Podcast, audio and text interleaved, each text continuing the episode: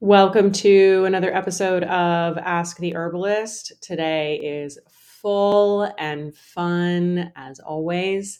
So we start with a little bit of community feedback. I get into some comments and insights related to gut health, digestion, and flours, even if they're gluten-free. I also have some feedback and recommendations related to microdosing and responsible psychedelic use. Then we get into the main topics for today. So I'm talking about the daily habits that have contributed most to my success as a business owner. And these are primarily big picture concepts like purpose and prioritization and what it is that really drives what we do, how we do it, why we do it, and then affects, trickles down into those daily tasks and tactics.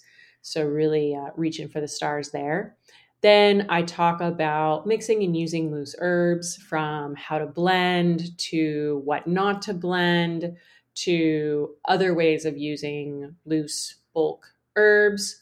I get into oral health and herbalism for dental hygiene. We go through some important ingredients and formats and product recommendations for holistic oral health care. And then I conclude with a section in which I discuss rheumatoid arthritis, systemic inflammation, autoimmune conditions, the relationship between all of those, what it means to look at, again, systemic inflammation, chronic infections, autoimmune triggering, and the domino effect, if you will, of these imbalances. And I also provide some herbs that are specifically indicated or recommended for rheumatoid arthritis. Just a reminder, this is the introduction to today's episode that will end in a couple of minutes because you're a free subscriber. I would love for you to join as a paid subscriber. You'll need to do that in order to listen to the entirety of this episode and all past episodes of Ask the Herbalist, including all of the video episodes, the audio-only episodes, and the editorial content that I have shared in the past and will be sharing more of in the future.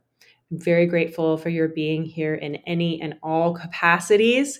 There's never any pressure to convert. However, if you're feeling the call, if these topics resonate with you, or if you are just ready to join the rest of us behind the fold, please do become a paying subscriber. Your contribution helps to support my work. And I hope it's very clear that my work is here to support your health. Thank you. I will talk to you soon.